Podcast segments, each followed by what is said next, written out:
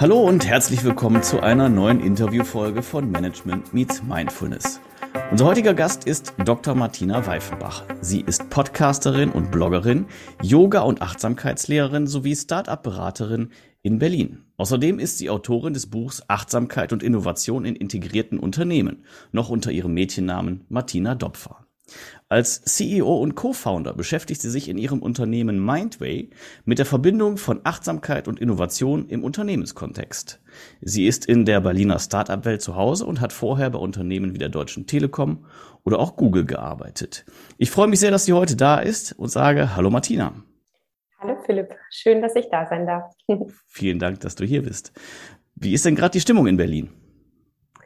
Die Stimmung in Berlin ist gut. Die Sonne kommt langsam raus, auch wenn es noch so ein bisschen diesig ist und ähm, es riecht nach Frühling. Das klingt sehr gut, das klingt sehr gut. Ja, ich denke, der Frühling ist so langsam auch angekommen. Äh, in weiten Teilen Deutschlands gehe ich mal von aus. Die Blümchen sprießen und das macht ja auch was mit der, mit der allgemeinen Stimmung und äh, ja, dem Miteinander zwischen den Menschen. Siehst du das auch so? Auf jeden Fall. Ich habe gestern einen sehr langen Spaziergang gemacht und habe mir auch gedacht, irgendwie so wie die Natur aufwacht, wachen die Menschen wieder auf. Und es war Musik draußen ne, und irgendwie alle saßen da und haben die Sonne genossen ne, oder so zu die ersten Strahlen. Und ja, es macht auf jeden Fall mit uns allen was. Das, das denke ich auch so. Gerade jetzt nach den Corona-Einschränkungen merkt man da ja eine ordentliche Bewegung. Die Leute sind auch wieder viel aktiver und wollen viel mehr machen. Wie empfindest du das? Also ich hatte auch das Gefühl, ähm, man freut sich darüber, wieder gemeinsam draußen zu sein.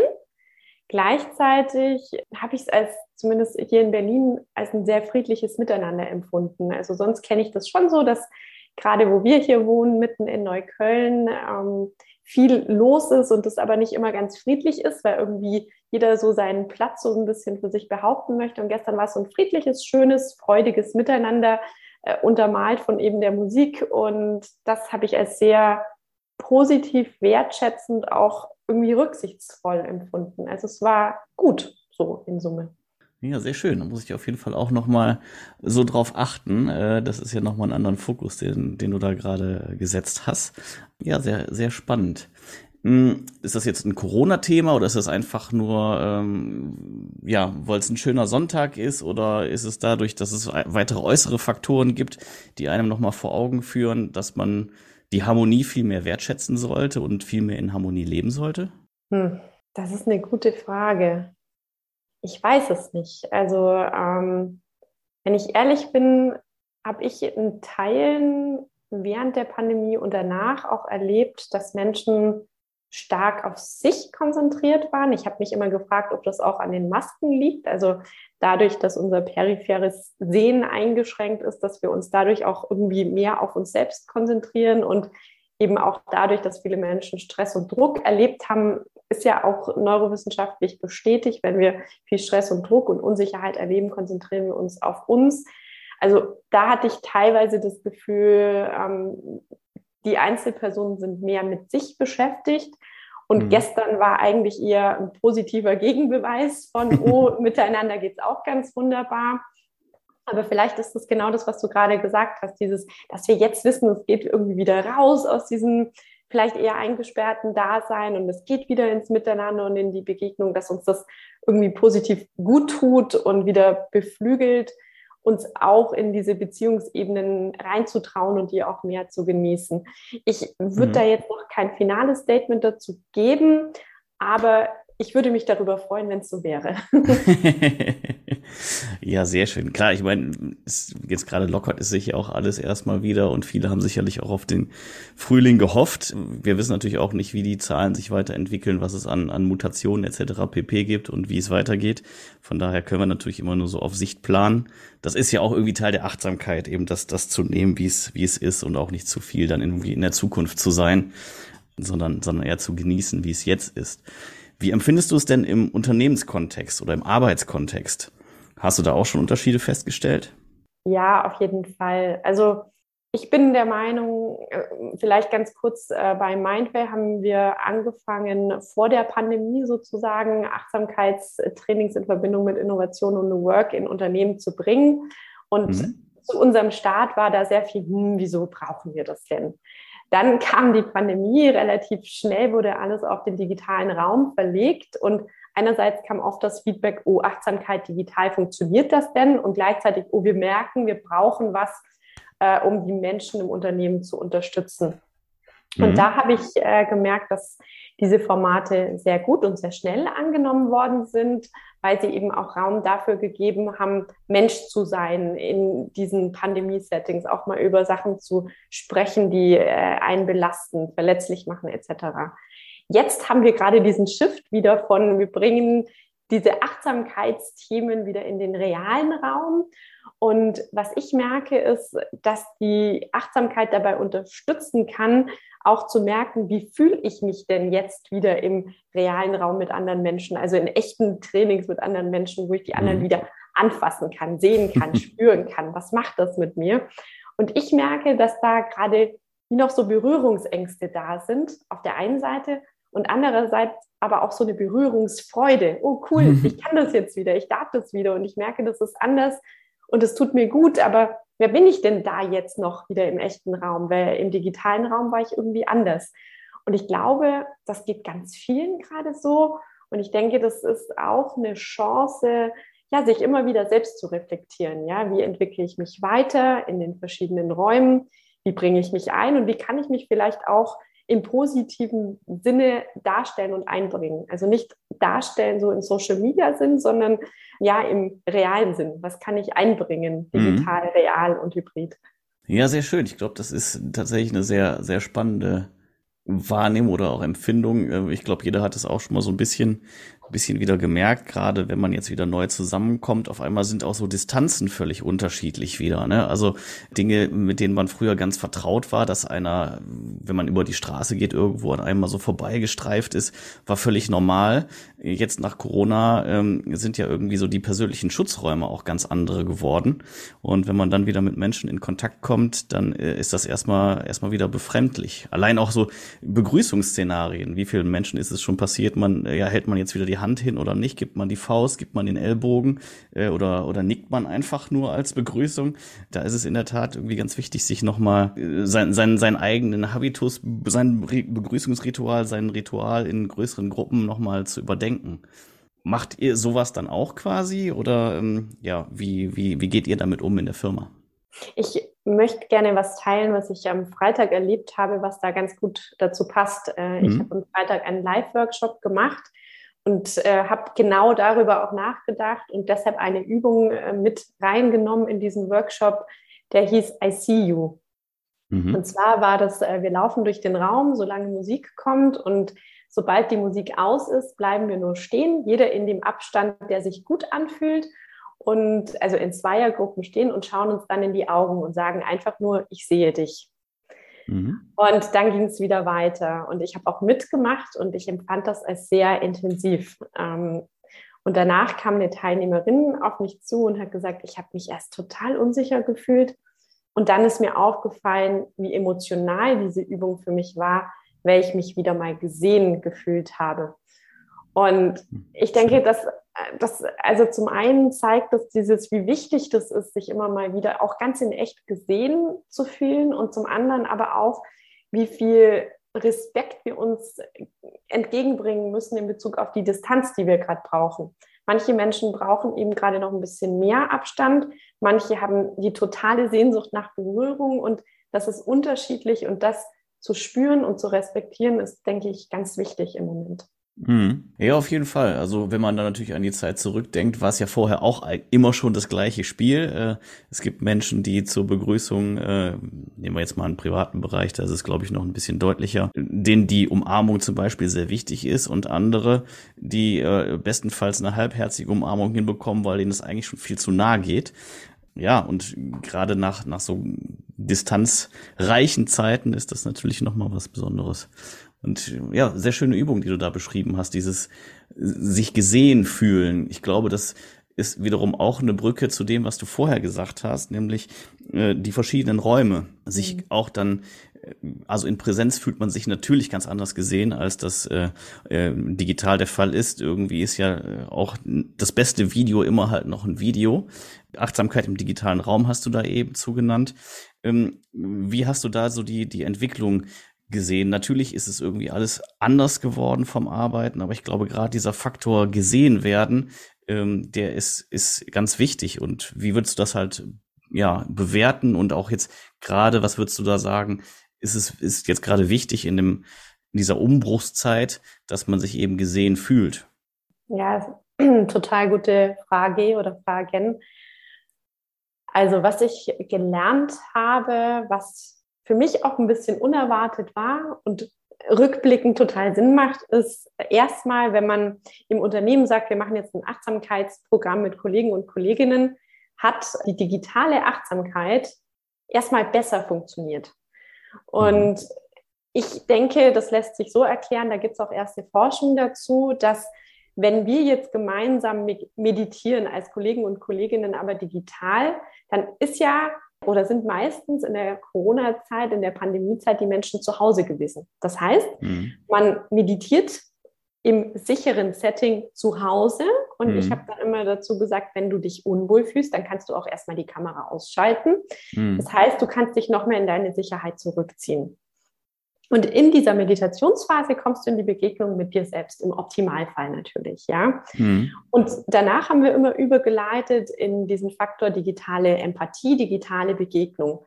Und ich habe gemerkt, wenn die Menschen eine gute Achtsamkeitserfahrung zum Start von so einem Programm, einem Workshop oder Webinar hatten, dann sind sie auch leichter wieder in die Begegnung gekommen, in das empathische Mitfühlen, in das aktive Zuhören, in das wertschätzende sich begegnen.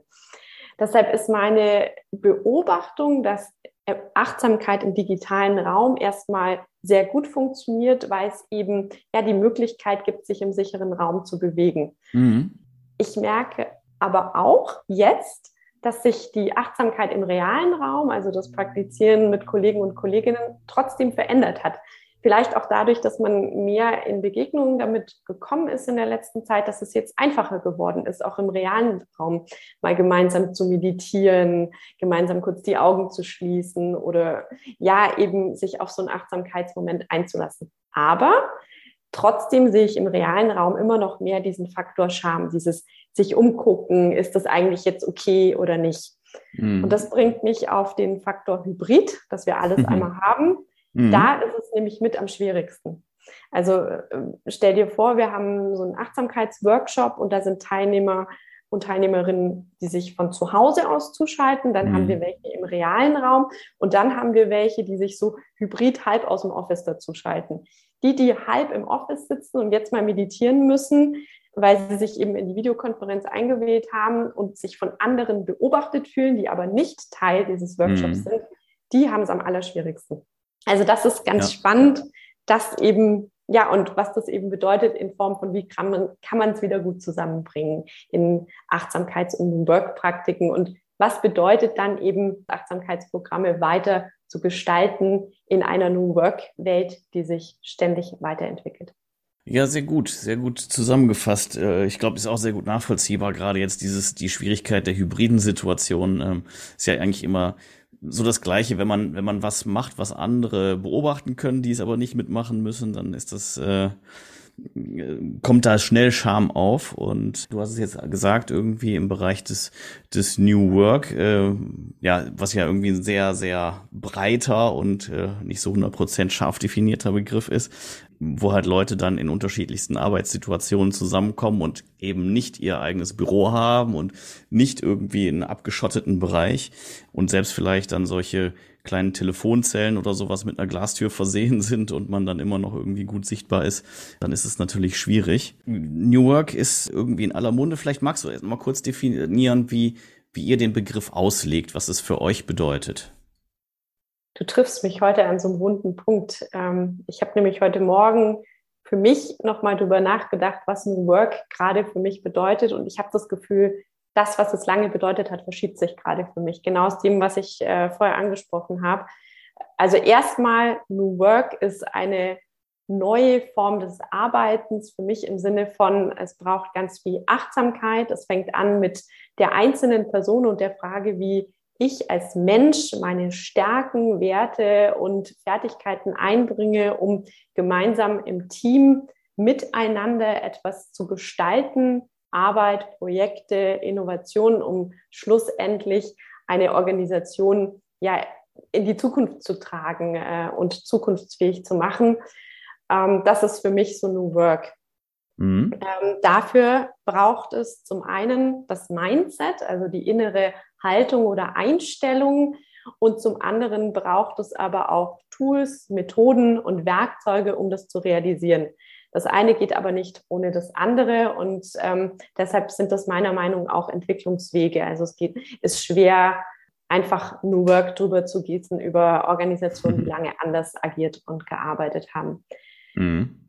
Und dann habe ich eben heute äh, gedacht, wie verändert sich gerade New Work? Und ich glaube, es verändert sich in dem Sinne, dass wir es noch weiter denken dürfen äh, in digitalen, realen und hybriden Räumen, was einen Effekt meiner Meinung nach auch nochmal drauf hat, wie man Kollaboration denkt, wie man Co-Kreation denkt und ähm, wie man auch miteinander wachsen möchte in diesen verschiedenen Räumen. Ähm, ich habe noch keine finale Antwort drauf. Ich glaube aber, das ist eine gute Sache, weil das lädt einfach alle ein, gemeinsam zu denken und zu gestalten und zu mhm. experimentieren.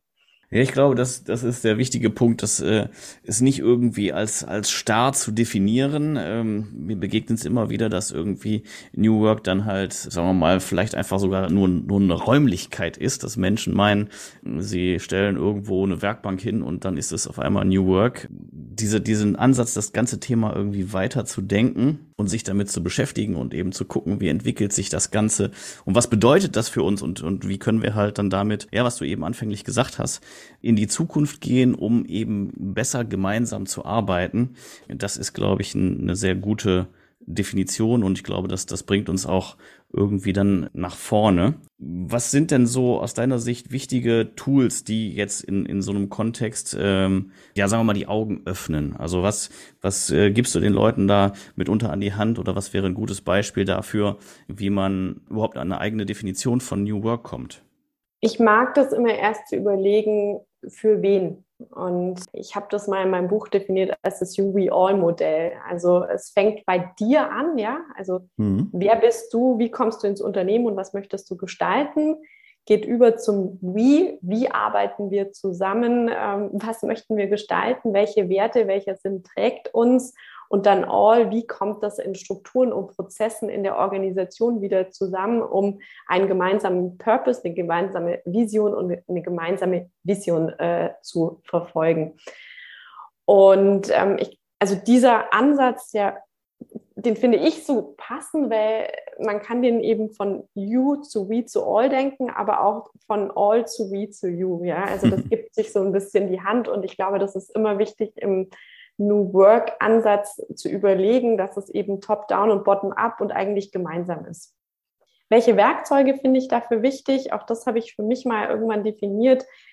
Auf verschiedenen Ebenen braucht es erstmal verschiedene Werkzeuge und dann wieder gemeinsame. Und ähm, für mich war das das äh, Achtsamkeitsmodell, das äh, wir bei Mindway auch entwickelt haben. Dieses Modell sagt, was bringt uns Achtsamkeit? Erstmal ist es eine Chance, präsent zu werden mit sich selbst, aber auch mit Chancen, Bedürfnissen, Opportunities, so Business Opportunities. Mhm. Und wenn man Achtsamkeit runterbringt, ja, dann bringt es dem You was in Bezug auf Resilienz, innere Widerstandsfähigkeit, Umgang mit Stress und Druck und ja, der Kultivierung von äh, psychischem und physischem Wohlbefinden. Es bringt was fürs We. Achtsamkeit fördert ähm, Selbstempathie und Empathie, also die Art, wie wir miteinander umgehen, kommunizieren, wie wir miteinander arbeiten. Und es bringt auch was, und das geht so über auf der Ebene des All, weil es eben hilft, dass wir gemeinsam kreativ werden können, in die Co-Kreation gehen können und schlussendlich so eine DNA der äh, Veränderungsbereitschaft schaffen. Und das ist so der Faktor Transformation, der meiner Meinung nach maßgeblich ist für jede Organisation, damit sie sich immer wieder innovieren und weiterentwickeln kann und sich halt nicht zum Beispiel in ein Geschäftsmodell verfährt und das war's dann und irgendwann ist es halt irgendwie äh, vielleicht überholt und nicht mehr aktuell. Mhm. Sehr schön zusammengefasst, finde ich. Was mich äh, interessiert ist, also du hast einerseits ja die Welt der großen Unternehmen kennengelernt, andererseits halt auch irgendwie so die Start-up-Szene. Wie empfindest du das, dass ja solche Achtsamkeitsthemen. Sicherlich gibt es Startups, wo das ohnehin irgendwie eher schon Thema ist. Auf der anderen Seite ist es für ein Startup, was sich jetzt nicht mit Achtsamkeit beschäftigt, natürlich irgendwie ja viel essentieller und viel schwieriger auch unterzubringen als in großen Unternehmen, wo dann eher dann eine eigene Einheit steht, dafür aber halt irgendwie Traditionen von Organisationsstrukturen, die sich vielleicht sogar dagegen aufbäumen so diese, diesen, diesen Vergleich beider Welten, das würde mich mal interessieren. Was hast du da irgendwie äh, rausgefunden und was, was kannst du dazu sagen, wie da Achtsamkeit gelebt und implementiert werden kann? Ich, ich würde es erstmal so sagen, inwiefern Achtsamkeit in eine Organisation kommt, ganz allgemein, äh, ist maßgeblich davon bestimmt, wie offen die Organisation dafür ist. So, ich weiß, das ist jetzt ein Allgemeinplatz, aber das ist wirklich so. Mhm. Und es gibt Startups äh, und jüngere Unternehmen, die total offen dafür sind, aber auch solche, die es eben nicht sind. Und genauso ist es auch bei großen Unternehmen. Nur, dass man bei großen Unternehmen sagen kann, da ist es eben mehr so abhängig von einzelnen Organisationseinheiten und Business Units, die dann eben offen sind oder nicht. Mhm. Das gesagt, ähm, bin ich der Meinung, ja, jedes Startup, das früh darüber nachdenkt, ähm, wie möchte ich äh, meine Kultur gestalten, wie möchte ich äh, Menschen ins Unternehmen holen? Ähm, und wie möchte ich, dass wir zusammenarbeiten? Und das ähm, eben achtsam tut, ja, dass sie ein ähm, maßgeblichen Wettbewerbsfaktor dadurch schaffen, ganz früh darüber eben nachzudenken. Also wie mhm. wir Kultur, Strukturen, Prozesse etc. gestalten im Sinne von Achtsamkeiten und neuem Arbeiten. Deshalb haben wir übrigens auch ein Programm, das heißt The Mindful Entrepreneur, wo wir genau darauf eingehen. Mhm. Dann äh, in Bezug auf große Unternehmen mache ich eine Beobachtung, wo sich gerade Trends verändern, nämlich dass auf mich wirklich Menschen aus großen Unternehmen, aus verschiedensten Einheiten zukommen, die oft nichts voneinander wissen, die aber eigentlich alle das Gleiche wollen. Hm. Zum Beispiel das Thema Mindful Leadership. Ja, also die kommen mhm. dann und sagen, ich will Mindful Leadership machen, aber ich weiß eigentlich in diesen Großkonzernen gar nicht so genau, wo ich mich hinwenden soll. Und eigentlich möchte ich ein gezieltes Programm, aber ich weiß auch nicht, wer das anbietet oder mit wem ich das aufsetzen kann und was soll ich denn da tun? Und die kommen dann zu mir und ich kann denen gar nicht so gut helfen von extern, aber ich kann ihnen Ansatzpunkte geben. Das ist für mich aber ein Zeichen, dass die Gesamtorganisation in einer gewissen Form dafür bereit ist. Ja? Mhm. Und dass man dadurch eben tolle Programme wie zum Beispiel ein Mindful Leader oder ein Mindful Innovator treiben könnte. Und ich glaube, in großen Unternehmen, was ich da mehr und mehr merke, ist einfach die Chance von den äh, Grassroot Movements. Also, dass sich dann eben die Leute finden, zusammenschließen, erstmal ausprobieren, reflektieren, am besten ein paar tolle KPIs ableiten und damit dann wieder eine Grundlage dafür schaffen, dass solche Programme in äh, größeren Unternehmen, in Konzernen wachsen dürfen. So. Mhm. Und ähm, ja, dann muss man die halt noch gießen, ja. Und ähm, wenn, wenn gut gegossen wird, dann kann das Pflänzchen sprießen. Das klingt nachvollziehbar. Das war der erste Teil des Interviews mit Dr. Martina Weifenbach.